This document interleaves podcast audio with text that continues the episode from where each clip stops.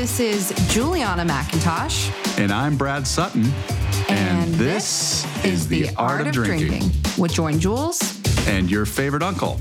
This is the best home bartending podcast, where you learn how to make two drinks a classic, and a twist plus a little backstory on the cocktail. so you have an interesting story to tell when you serve your guests. Your home crafted masterpiece. Jules, I'm going to take this one. And I'm taking this one because I'm excited about this episode. One, because I love the paper plane, mm-hmm. it's one of my favorite new classics. Yes.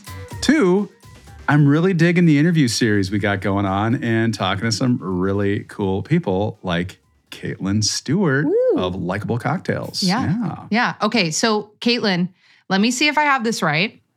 Go for it. You've been working in the industry for over 18 years. You Correct. are a global bartending champion, also correct. but you were also 2017 the first Canadian to win the Diageo World Class Global Bartender of the Year title. also correct. A mouthful, but correct. Yep. Okay. and then you've also been nominated twice at the Tales of the Cocktail Spirited Awards for the International Bartender of the Year. also correct. And you've started your own con- and you've started your own consulting and education platform online, which is where you and I followed each other and, and yeah. Am I am I missing anything else? No, but you were more than welcome to like hang out with me anytime and be my hype woman because that just made me sound way cooler than I actually am. So appreciate that. no, you were you were the pro. I remember watching your videos. Got it, I mean, it feels like yesterday, but now I'm. It's kind of been a while that you and I have been following each other, and just all of your cocktails, you make them look so easy and they're so professional. I am. I've like been obsessed just because like I've learned so much from you. Yeah, honestly, that is kind of the whole reason why I started doing it because I mean, listen, the pandemic was the pandemic. We're still pseudo going through that world of things. But I mean, I think everybody's favorite but most hated word was pivot.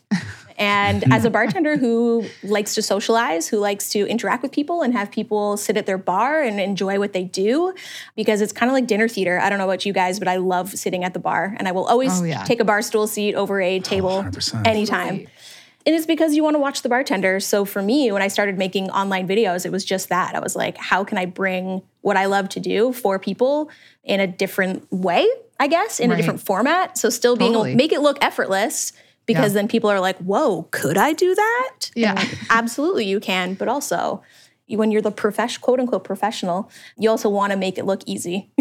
Yeah. because then when people attempt it, they're like, oh, actually, this is a lot harder than it is, but still Yeah. doable. It also kind of like brings a little bit more of appreciation. So the next time you do go out to like buy a cocktail and you see the price on the menu, or you just see like, I don't know, the effort that the bartender is really putting into it, you're like, I mm-hmm. watched a video of this online and I understand what clarification or milk punch means or whatever description is on the menu. And I know that that actually takes a couple of days and it takes Right. XYZ. And so when you're sitting at the bar, you're kind of like have a little bit more of appreciation for what that bartender is doing. So it's also kind of two sided that way, where it's like, yeah, you can make it at home, but also when you're sitting Yeah. at the bar, you're like, damn, this took a lot of mm-hmm. effort. So bravo. It's like, you know, chefs get all the credit. So sometimes it's nice when the bartender gets a bit of credit Yeah. too. And the, and the bartender deserves credit, right? Like oh, you Oh, hell guys yeah. are like chef and making the food and or the drink right in front of people. And it's, it's actually bartending is just it's cooking with liquid. But right? in front So- of people too, like you have that aspect of it's pressure. Entertaining. For me, it's like baking, right? Because it's such a precise Totally. science. So when you're putting a cocktail together, you're like a quarter of an ounce and a half an ounce can make or break your drink.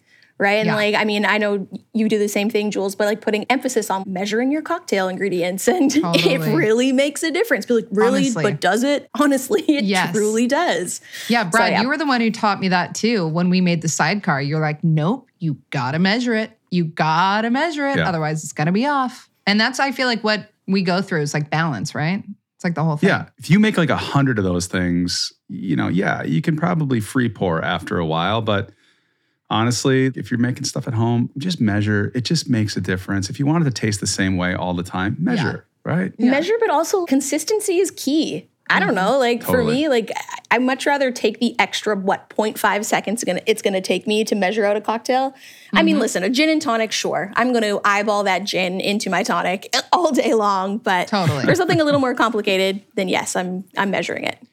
Well, Kaitlyn, I know you kind of talked to us about what you're doing, but I feel like Brad and I want to we want to hear your story. Like, what are you doing today? What have you done before? How you got started? How'd you Just kind of give us, yeah, We're getting deep. We're getting deep and meaningful here. Yeah. yeah. We want to know who Kaitlyn Likeable Cocktails is. Yeah, lay on the couch. Tell us your story. Come on. Okay, sounds good. well, like you said off the top, I've been in this industry for like 18 years as a bartender, but my family has been in hospitality my whole life. So running restaurants and Cool. owning restaurants and doing all that kind of side of, of the business. I kind of started uh, when I was in just going into university because it was a really easy way to make good money, to be able to pay for my bills and and have fun at the same time. So, as I kind of got into it, I realized that, oh, you can actually make bartending a career and Yeah. it be like really fun and exciting. And I got my cat jumping all over me. be really fun and exciting. And my parents were super supportive. Like, they never said, why aren't you using the degree that you got? And it was no, it was like, whoa, you're actually traveling the world doing this? We never had that option. Like, what the heck? But I mean, it, it took a little bit to get there. Like, I worked at dive bars, I worked at hotels, chain restaurants, fancy fine dining, everything in between. But it wasn't until I really got into this one spot and I had a mentor, and I didn't really understand that or realize that there was such a thing as bar mentors out there. And he threw me into my very first cocktail competition. And I was like, what in the heck is a cocktail competition? And he was like, listen, you grew up dancing, singing, acting, whatever. This will be easy for you. And he's like, do this, have some fun with it. And I did. And I ended up winning that very first competition I was in. And I was like, oh, this is cool. I can actually put like my artsy side and my fun, I don't know, hospitality side together. Mm-hmm. And yeah, it was it was cool. So I got into my first competition and then I kind of kept rolling. And then a few years later, I tried out for, I guess, the Diageo World Class, which is, I would say, the most prestigious cocktail competition in craft cocktail world. It's kind of the be all end all. And I was like, I don't even know if I'm going to make it through the Ca- Canadian side. And you have to win your country first before you can Sure. go on to the globals to represent your country. So I was like, screw it, I'm gonna do this. This is gonna be fun. And I entered and I made it through round by round by round, ended up winning for Canada. And then I was like, all right, guess we're going to the worlds. Like, we're gonna compete against 60 other countries' best bartender. Have to make co- cocktails for like Dale DeGroff, Julie Reiner. I had Ueno San from Bar High Five in Japan in front of me. I had Alex Kratena. I had everybody who's anybody in the cocktail world. If you're a cocktail nerd out there, you know exactly who I'm talking about. Mm-hmm. And so I was making cocktail for, cocktails for these people. And then I made it past the first round, the second round, third round, and finally to the top four. And then I ended up winning. And I was like, holy crap. And you didn't even think you'd get through Canada. Well, I mean, it was one of those things where it's like, of course, like I'm a Capricorn. I'm going to try my best to make it through and just like Yeah, right on. Me too. power through it. Amazing. That's insane. and then holding the title of the best bartender in the world, but also, I don't know, getting recognition from my idols basically in this industry and being seen as like one of them or at least on the same playing field as uh, as them was like very mind-blowing to me. And so yeah, now I get to kind of give give people that experience and opportunity. So I travel around the world and I do seminars and I teach other bartenders how to like make it through world class or different cocktail competitions and do pop-ups at some of the world's best bars. And it's pretty fun, I'm not gonna lie. COVID was a little bit hard there because we, we didn't get to travel, but we're back into the full swing of it. So it's pretty badass. It's amazing. And do you judge now too? Yeah, so being a former global winner, they call us the Hall of Famers, as I do my air quotes. Nice. Yes. So you have somebody like Erik Lorincz, David Rios, myself, Tim Phillips, and Charles Joly, and all these amazing people. So we get the opportunity to come back every year and be a judge. We do mentor sessions and whatnot. So last September, I was in Sydney, Australia for almost two weeks, and we judged the finals there. This year, the global finals are going to be in uh, Sao Paulo, Brazil. So looking forward to that. Hopefully, I think come if you need somebody to hold your bags, you know who right? to call. Let me ask you a question. What was the drink that won you the world championship? You know, I get this question very, very often, and it's hard to say just one because I think I did over 60 cocktails beginning to end. So it's a marathon, not a sprint. And basically, your scores have to accumulate over all of the rounds. So if you do really crappy in one round and you do really great in another round, or if you're just middle of the pack, then that counts. And because it's put on by Diageo, Diageo is an entire portfolio of spirits. So it's not mm-hmm. just gin, not just vodka, not just tequila. So you've mm-hmm. got Ketel One, Tanqueray, Zacapa, Don Julio, Singleton, Johnnie Walker, all these big brands. So you're using all of them and making lots of different types and styles of cocktails. So I can't say there was just Crazy. one. I wish I could, but my PTSD Jeez. won't allow me to say just one drink. Mm-hmm. All right. Damn. Then I got a question for you now. What are your thoughts on the paper plane? Was that anywhere in your Oh, hell yeah. repertoire? The paper plane is one of those fun cocktails because I have such a passion for the classics. And it's one of those cocktails. I mean, all of the cocktails that came out of Milk and Honey in that era of the 2000s, Yeah. whether it was Sam Ross or Sasha Petraske with the penicillin, the sunflower, the stinger, like there's so many amazing cocktails that the paper mm-hmm. plane totally stands out because it's my style of cocktail. It's got, I mean, a great base spirit, a great modifier, a great lengthener, and it's got like a hit of bitterness. Mm-hmm. I love a last word. So for me, I'm like paper plane, I'm like, mm. yes, hell yeah. I will Yeah. drink that Yeah, all totally. day. That was a riff on the last word, is what the paper plane was. So you said lengthener, Yeah. and people might be like, "What's that? What's a lengthener?" Well, I mean, for me, I consider the lengthener to be like the citrus in here. So adding something that's non alcoholic into your hmm. drink. I mean, like a highball, your lengthener would be the soda water, I guess. But yeah, Yeah. something to Wow. bridge Nice. the gap. We are going to have a tip section at the end, but I feel like throughout this whole episode, we're going to have a Just throwing lot them of at ya. tips just firing out. Let's get into making a paper airplane. Paper airplane. Paper plane. Oh my gosh. I love paper airplanes though. Let's make one too. we'll make a paper plane. Let's do it. And we'll talk more shop after that, and then we'll get into the tips. So, yeah, you guys are down with that? Let's yeah, do it. let's get into it. Well, all right, Kaitlyn. Let's uh, let's talk about the paper plane a little bit, and I'm gonna I'm gonna kind of throw the ball in your court. So, what do you feel makes the ideal or perfect paper plane? Well, I mean, there's a few factors for me. Obviously, it's it's an equal parts cocktail, but I would say kind of like if you're going down the vein of like a Negroni or Boulevardier, which also can sometimes be considered equal parts. It's mm-hmm. for me, it's only equal parts when you've got very specific ingredients. So for me, I like to use a higher proof bourbon because it stands up in the drink a bit more. If I'm using something that's a little bit on the lower side, then I'd probably increase the amount of bourbon that I'm using in my paper plane. And I think I said this to you earlier, but I know that Amaro Nonino is the OG, you know, that's what the mm-hmm. recipe calls for. That's what Sam said. This is what I'm doing. Nonino, like where I live, it can get pricey and it's not Yeah. readily available all the time. So I often go for Amaro Montenegro. I think it's got a really nice earthiness to it. It's not Yeah. as bitter, I would say, as Nonino, but still has that really nice bitterness to it. And then, yeah, Aperol, I will slap that stuff on everything. It is such a great modifier, a great Yes. liqueur. And the lemon juice, clearly, your lemon juice has to be freshly squeezed. Mm-hmm.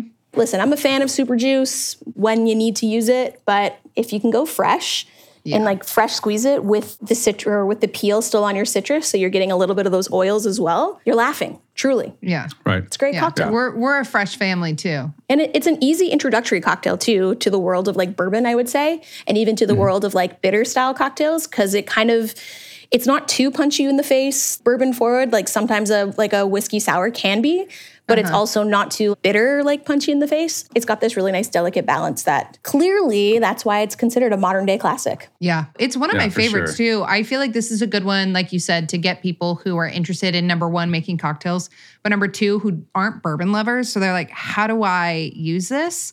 This is such a fun cocktail. Because again, equal parts, if you're using great ingredients, it is kind of hard to mess up. Totally. If you look at recipes, oftentimes it's equal parts, but it's three quarter, three quarter, three quarter, three quarter, right? Why? Why? I don't know. Do you have a theory as like why not an ounce, an ounce, an ounce, an ounce, an ounce, right? I mean, a lot of the times it's just restrictions. Like in, in Canada where I live, you can't have Oh yeah, that's right. You guys have restrictions. Yes, you can't have a certain amount of alcohol by volume in your glass. So you have gonna to say- scale back.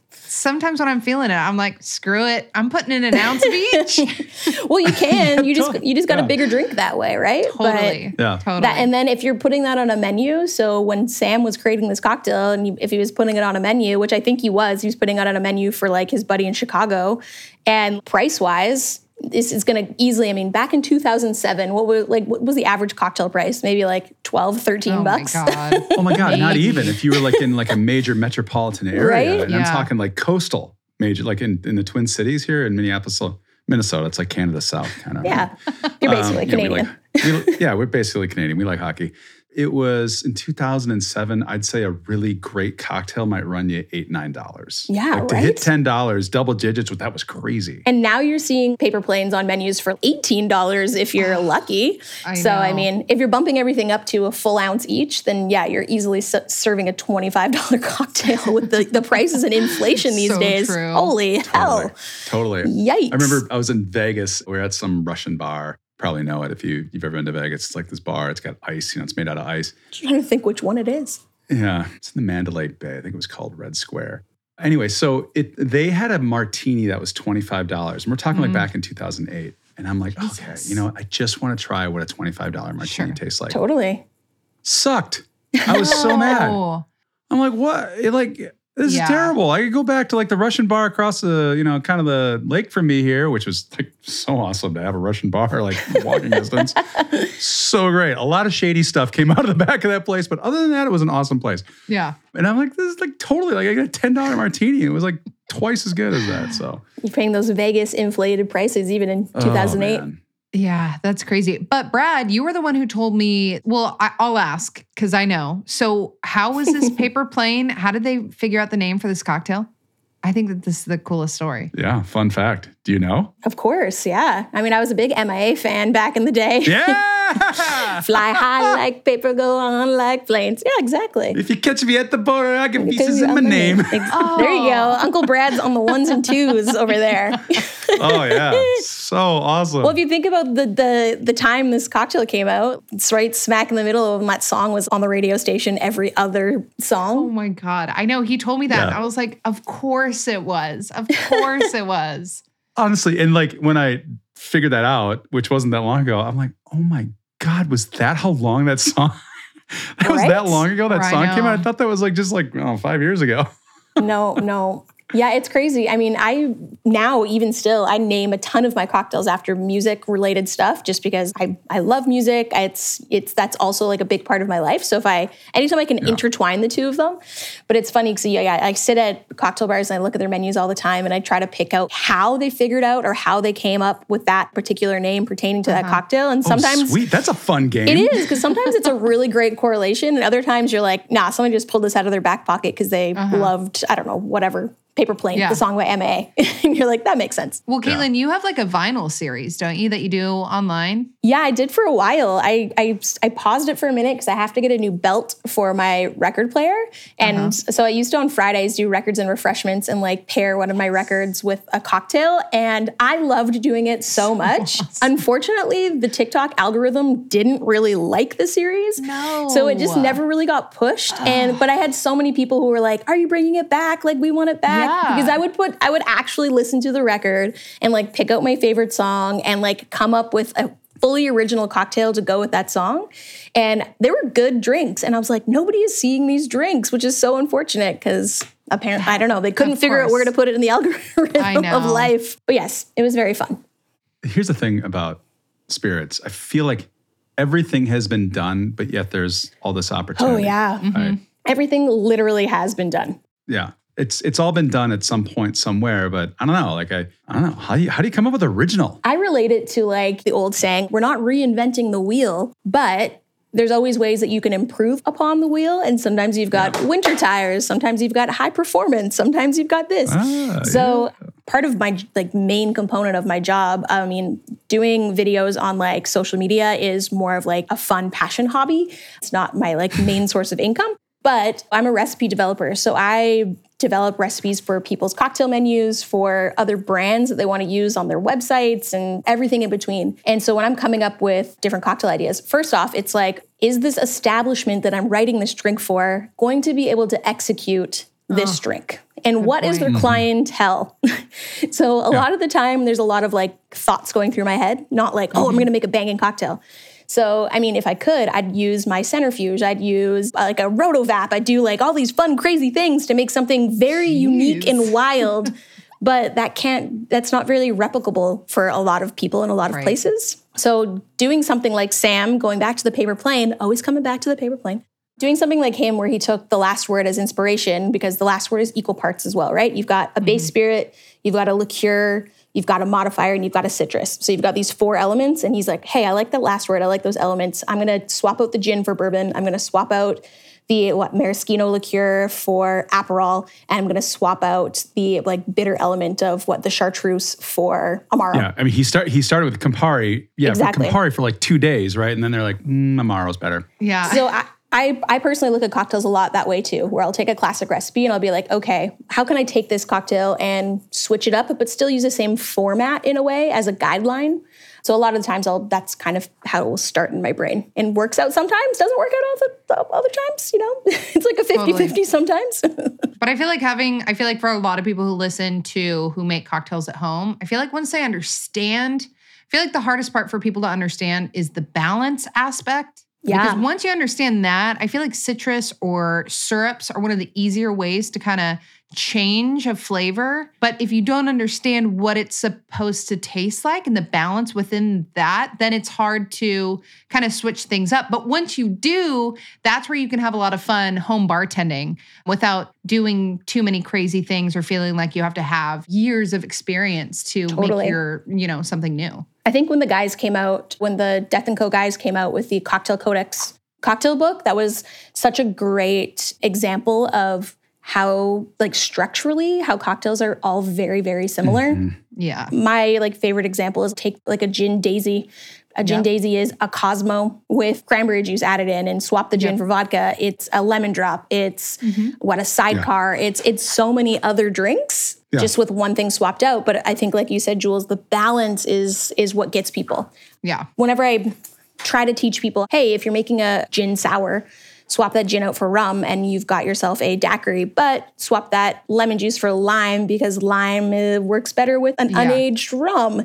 If you were using a dark rum, then I'd say stick with lemon because I think lemon works better with a darker rum. It's the trial and error that can Totally. be fun, but Yeah. understanding balance is whew, a big, big part, a big aspect of it for sure. The daisy and the sour. I think if you understand the sour, Master then those. you can branch off to the daisy, and it's like you've got the foundation to make a gajillion cocktails. So many cocktails. I'll make a drink online, and I'm sure this has happened to you, Jules, where like you'll post up a recipe and people are like, oh, that's just a this, but like Oh with my this swap.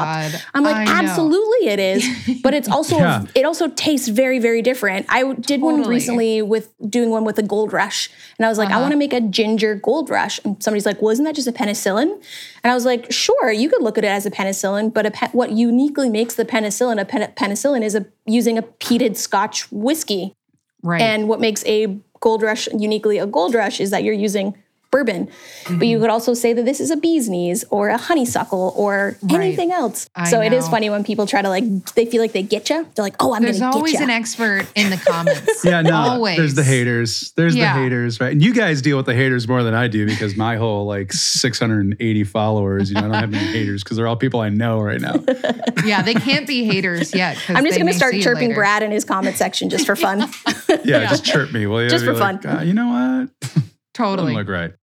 Should we get into our, our third part and start rocking and rolling? Yeah, let's talk shop here a little bit more. I mean, we're talking shop right now, so Lucky Yeah. number three. right, I'm gonna. Let's do it.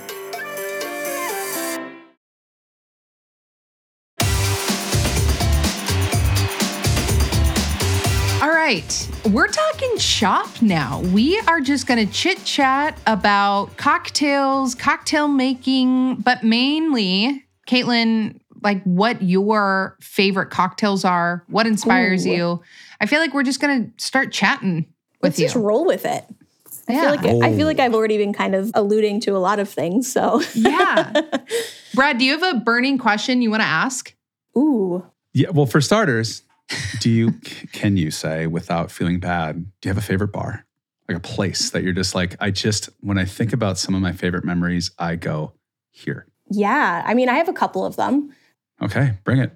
Recently, I had an amazing experience at a bar in Sydney called Maybe Sammy. And they've been like itching and scratching their way to get into like the top 10, top five of world's 50 best bars, which is extremely deserved. And Martin, who's like one of the owner operators, I've known him forever. I've known him since he was bartending at the Savoy, uh, at the American bar at the Savoy in London and he is just such an i'm sorry i like i feel like i'm just like name dropping like these big places but oh, that's so cool. I'm like, oh, Brad's fangirling right now. so martin when he was there he he was just always so hospitable and i've got to travel with him a little bit before we we actually went to st petersburg russia together which also has one of my other favorite bars el copita in st petersburg amazing place but tough to get there probably right very now. tough to but get there yeah Right. back in the day a few years back I would assume. Yeah. It's not their fault. No, No. But maybe Sammy in Sydney is one of those places that I there was so much hype online and there was so much hype around the team and then actually getting to experience in person I was like totally worth all the hype.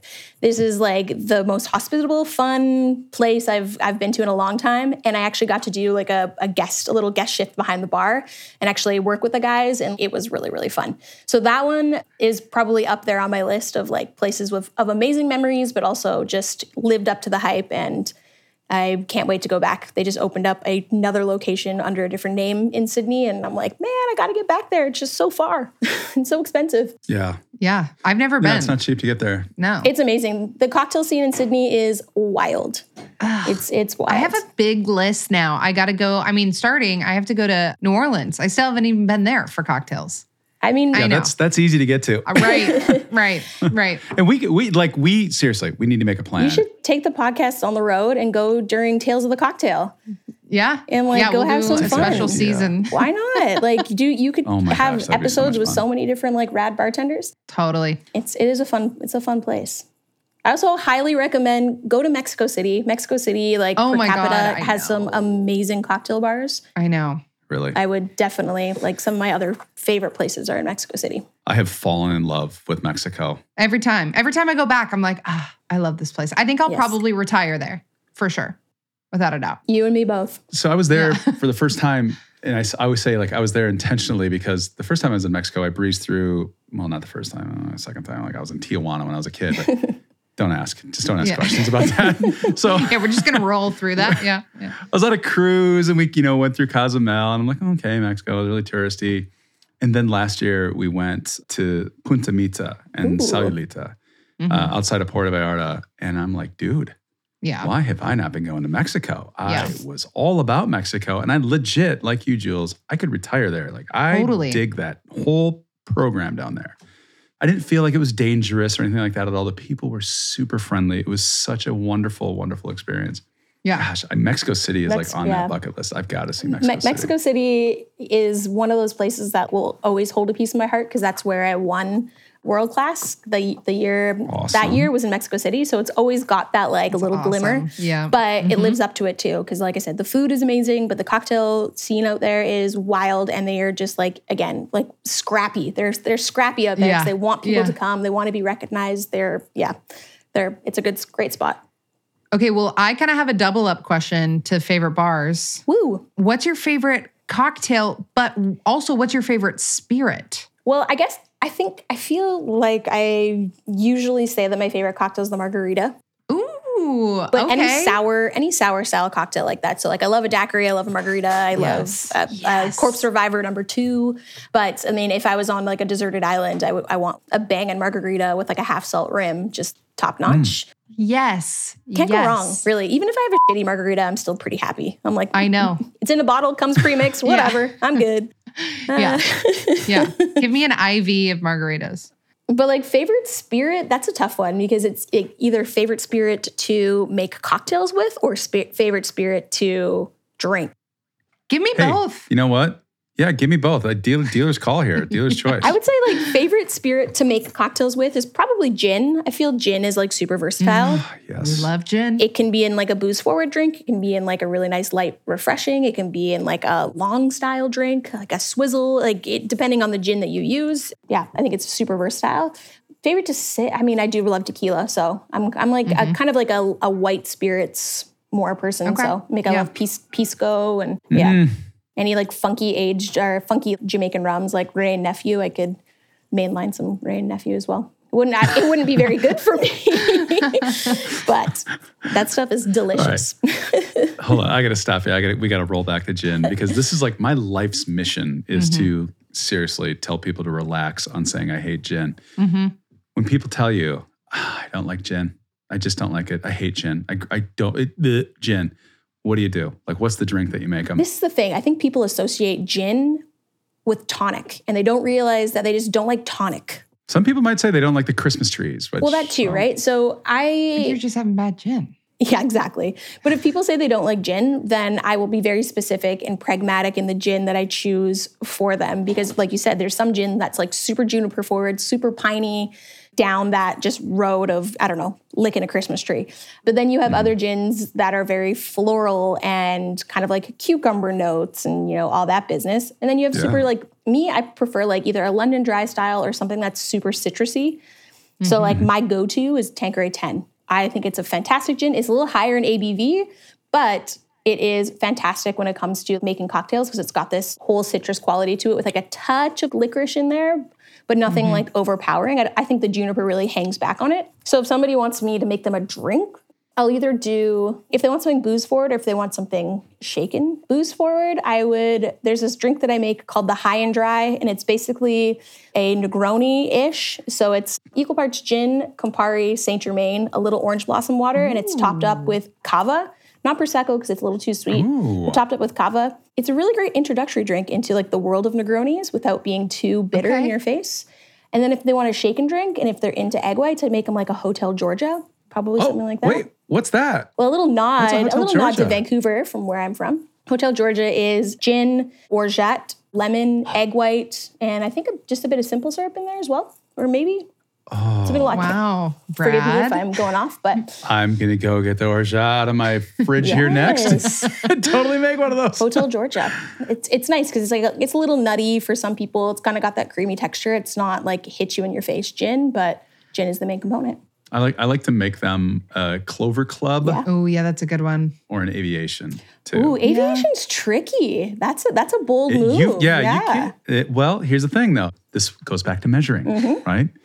Too much creme de violette, and suddenly you're drinking a bowl full of par- perfume. And I Mm, was at a really nice restaurant, and I ordered an aviation, and it came out purple. Oh. And I'm like, dude, there's no way this is going to taste good. And legit, it tasted like I was drinking grandma's perfume. It was so bad. I Unless- so upset. Unless they're using Empress gin and it's like intentionally uh-huh. purple, then Oh, yeah, maybe no. that This was direction. not the but case. Probably not the No. case. Well, it's like I no. I actually don't mind an aviation because I'm one of those like freaks that actually likes like thrills gum that kind of tastes like soap. You know that purple gum that tastes like soap, oh, like old school.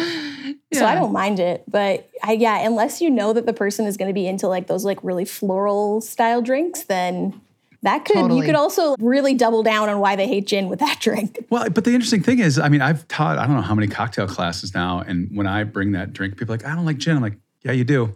Let me bring this one out. People are like, oh my god, I Mm-hmm. didn't realize I like gin. So I don't know. Maybe it's the way I'm making the aviation. Maybe you're just that good, Brad. You got the good touch. Yeah. You could also do Oh, like yeah, I got the uh, touch, the feather, you could do feather you could do like the Audrey Saunders gin gin mule. I mean, I think ginger beer kind of like hides any and everything. So Totally. that's also a nice little introduction, I guess, into that world. But True. Okay, well, Kaitlyn, I have to ask you this question because I saw this video recently and I believe it was you that said the Negroni oh yes, was an overrated cocktail. and I stand by that.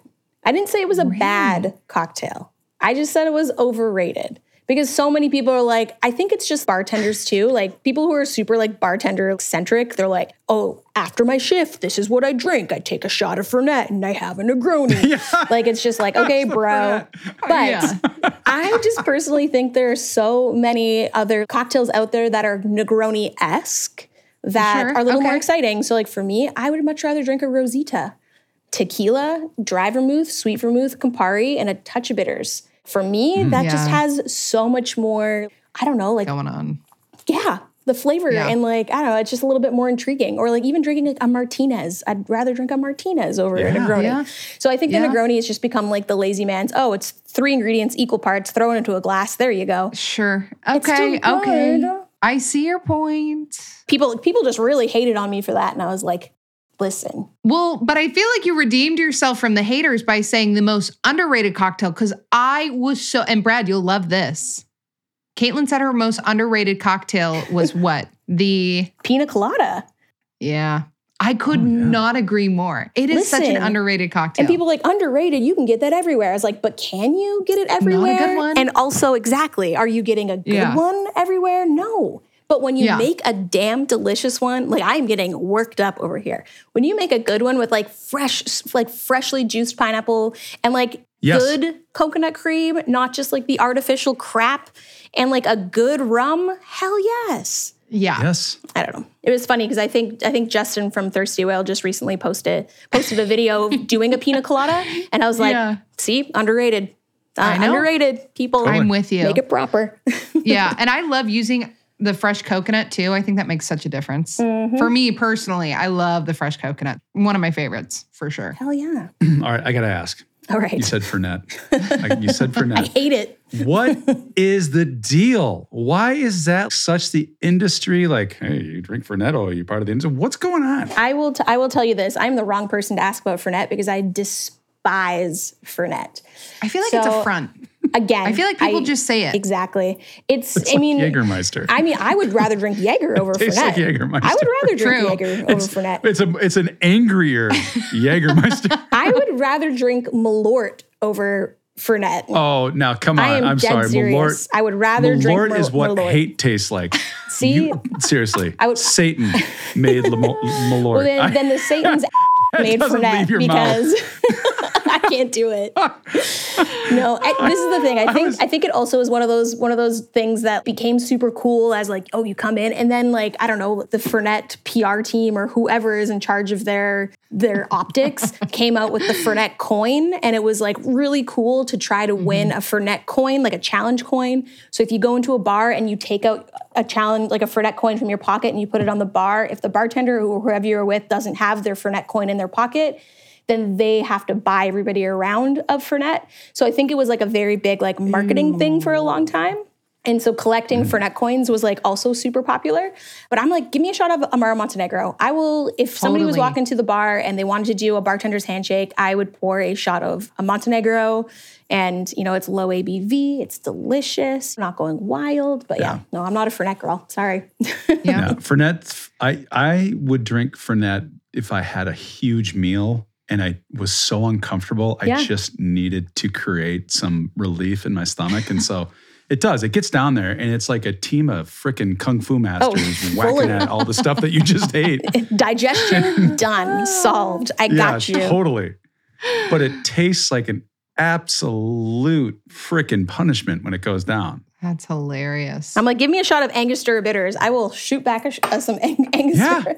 Although it's just not really hitting the right price point. Brad, can I ask one more question? Do we have time for one more question? Yeah, we got time. Okay. We Got time. Kaitlyn, I feel like this is really interesting for people. I mean, home bartenders probably aren't competing, but I think Mm-hmm. that it might be useful information. You're judging these now.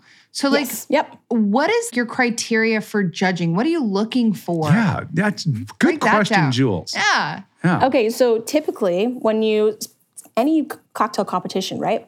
They usually get like a judging score sheet, and it's going to break down into different categories. So depending on what the style of competition is, you've got your basic categories, say of storytelling could be one of them on there. It could be uh, taste balance, flavor profile, could be technique. There's typically a lot of different categories. So apart from those, apart from the drink having to taste good, for me, I always want, I always like to know if I take a sip of the drink that I can identify the base spirit because sometimes people mm. will do a cocktail and I'll be like, if it's for a, a particular gin and I go to taste the drink and I'm like, this could literally be any base spirit. I don't know what the base spirit mm. is. If it's a branded competition, I want the brand to be showcased and highlighted and that's the whole point of it. Sure. But mm-hmm. my personal bonus little criteria and this is getting like really anal, but if you were pouring, I'm gonna try to find a bottle here. If I was pouring, if this is my spirits bottle, and I'm pouring it into my jigger to present to the judges, labels facing out. I wanna know what you're pouring. This is again a branded competition. So the label Ooh. of the bottle needs to be facing the judges. If it's not, then the person taking a picture doing that, they can't sell it back to the brand to be like, hey, post this on your socials, post this here, post that there, because mm. the brand isn't mm. showing. So for me, it's like one of those little mental ticks that the person who's presenting their cocktail in this competition is really thinking about the whole thing. And then cleanliness, when people are putting ice into their mixing glass or mixing tin, instead of having their hand there to kind of bounce the ice off of, they're holding an ice cloth. So they've got a napkin in their hand. So when they scoop their ice and they put it into their tin, it's hitting the ice cloth versus their bare hand then it's going into the glass. So I I'll give bonus wow. marks for that, or I'll take marks off if somebody's not doing that. I know I told you I get very anal about these things. Wow. And then the same goes for just being messy. So if they're pouring, if they're saying they're pouring two ounces of spirit into the drink, but then they short pour in their jigger before they emptied it into their mixing glass or their shaker. Mm. If they're mm. short pouring, then that gets docked marks. Shaking, and when they're shaking their cocktails, if they're shaking towards the judges, mm-hmm. I take marks off of that because they should always shake to the side and face away. Right. Because if a cocktail shaker slips out of their hand or busts open, it's not going to fly towards the judges. So yeah, there's a bunch of like little extra criterias that I always look for, but obviously the, at the end of the day the drink has to taste good. Totally. Yeah. It has to be balanced and balance is different to everybody. I you know if i'm not a huge fan like i say of the negroni but if somebody's making me a negroni cocktail and i taste it and i can tell if it's hot i can tell if it's over diluted i can tell if it's not meshing together with the other ingredients in there there's there's lots of i don't know facets to it. Yeah. Wow well, and I feel like this is what kind of separates the home bartending from this is why you seek out when you travel the top 50 cocktail bars to have that experience. There's something called working flair and it's it's just even just small nuances. So it's the way you kind of like pick up your bar spoon, spoon and might twirl it in a specific way, the way you kind of like when you're pouring your spirit into your jigger, the way you cut it off and there's these little like working flair yeah, that yeah. makes sense and it's not an extra. It's just a part of the whole show. Yeah. It's doing the little things well. Exactly. Right? It's doing oh, the yeah. little things well. And it's super impactful. Like I would have people sit at the bar and just watch and be like, me. Like, wow. Like, you know what I mean? But it's yeah, like, it, it almost me. like, it's very captivating. I love yeah. it. Like, I mm-hmm. watch like Japanese trained bartenders and I'm like, oh my God. Oh my this is, the way they shake. I'm like, this is oh. the most beautiful thing. I'm like, I will never be a Japanese trained bartender, but this is the most beautiful thing. I could sit at this bar. Yeah. You don't even have to talk to me. This is a different form of hospitality. I'm just yep. watching totally. you work and do your craft. This isn't like having a conversation, getting to know you. I'm like, no, I'm just like, mm hmm. Shake that, yeah. stir that, carve your ice, yep. do all that. I'm like, this is amazing.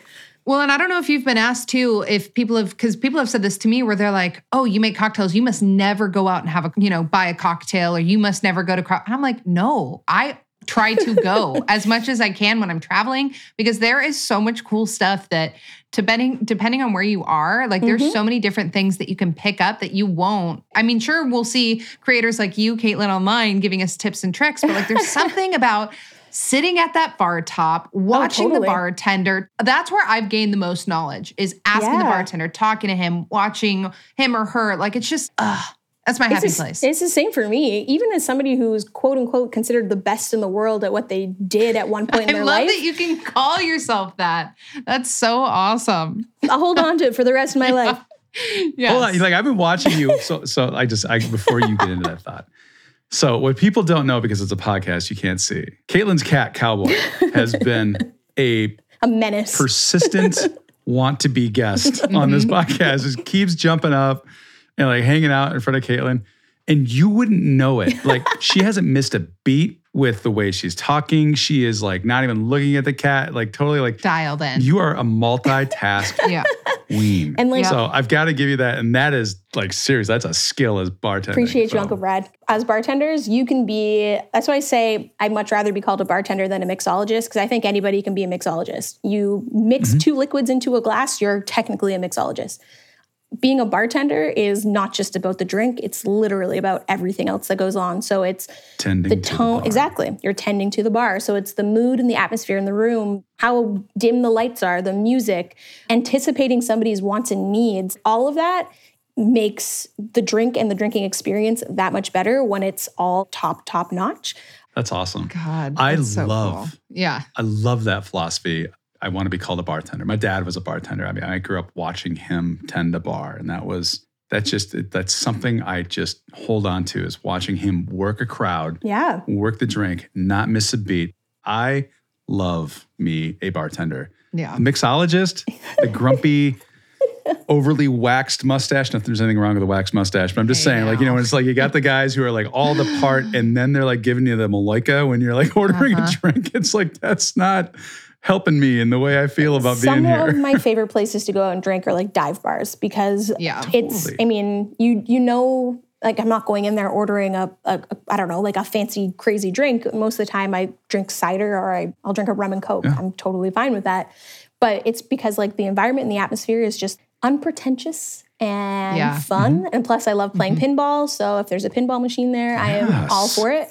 But like I said, I've been very lucky to travel the world and go to some amazing bars that have been on these lists. And then you go Yeah. and you sit down. And I don't know if like the bartender's afraid.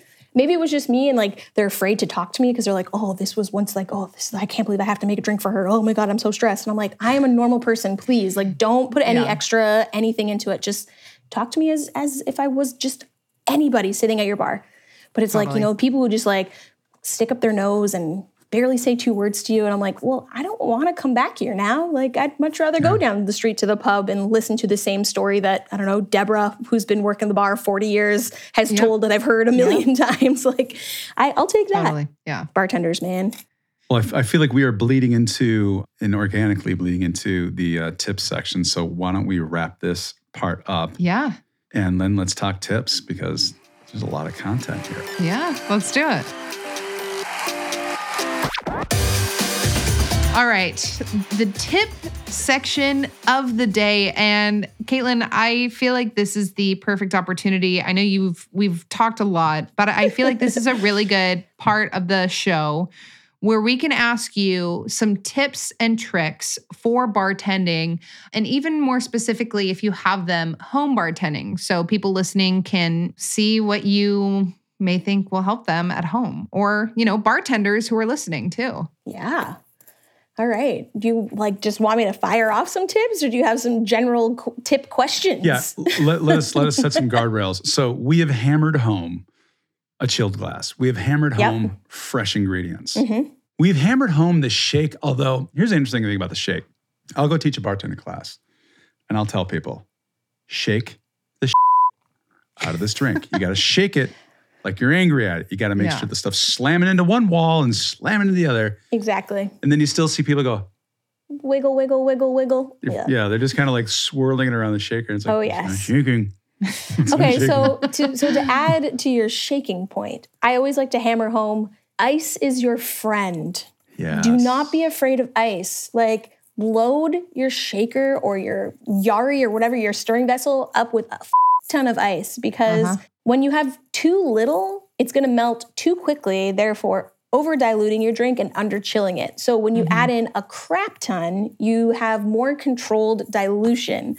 Therefore, your drink Yeah. is going to come out better. But I think mm-hmm. people are just like, "Oh, I'm just going to put like a two or three cubes in." And I'm like, "No, load that baby up. Oh yeah, yeah, yeah, yeah, yeah. Do it." I like, I think year one was doing that. And the ice I was using was like, I was putting small crushed ice into my shaker. Now I finally have a freezer that makes ice. Oh, must be nice. I Look know. at you, I'm- fancy pants really, over there. I've really stepped up. Oh, you got, But it's, you got it's the ice freezer. That's nice. I know, I know. But it's true. Once I upgraded, I was like, oh my God, I was watering down my drink so much by using Mm-hmm. small ice because it would break up. It just, Too quickly. yeah. I couldn't agree with you. I think ice is, is yeah, that's a good And I would I would also say less is more. Don't mm-hmm. overcomplicate things. Less is more. Especially if you're like trying to figure out a drink and you're like, I want to come up with something. I don't know if this is going to work.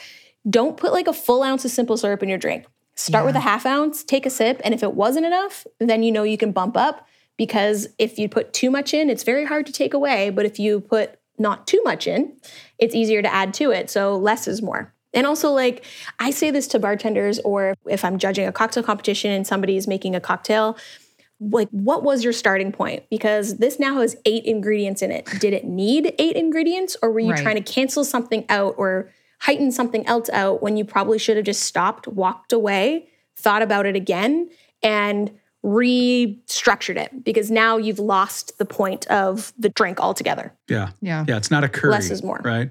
Exactly. Good And my third tip, because I like to do things in three, Ah, the Trinity's good. also salt.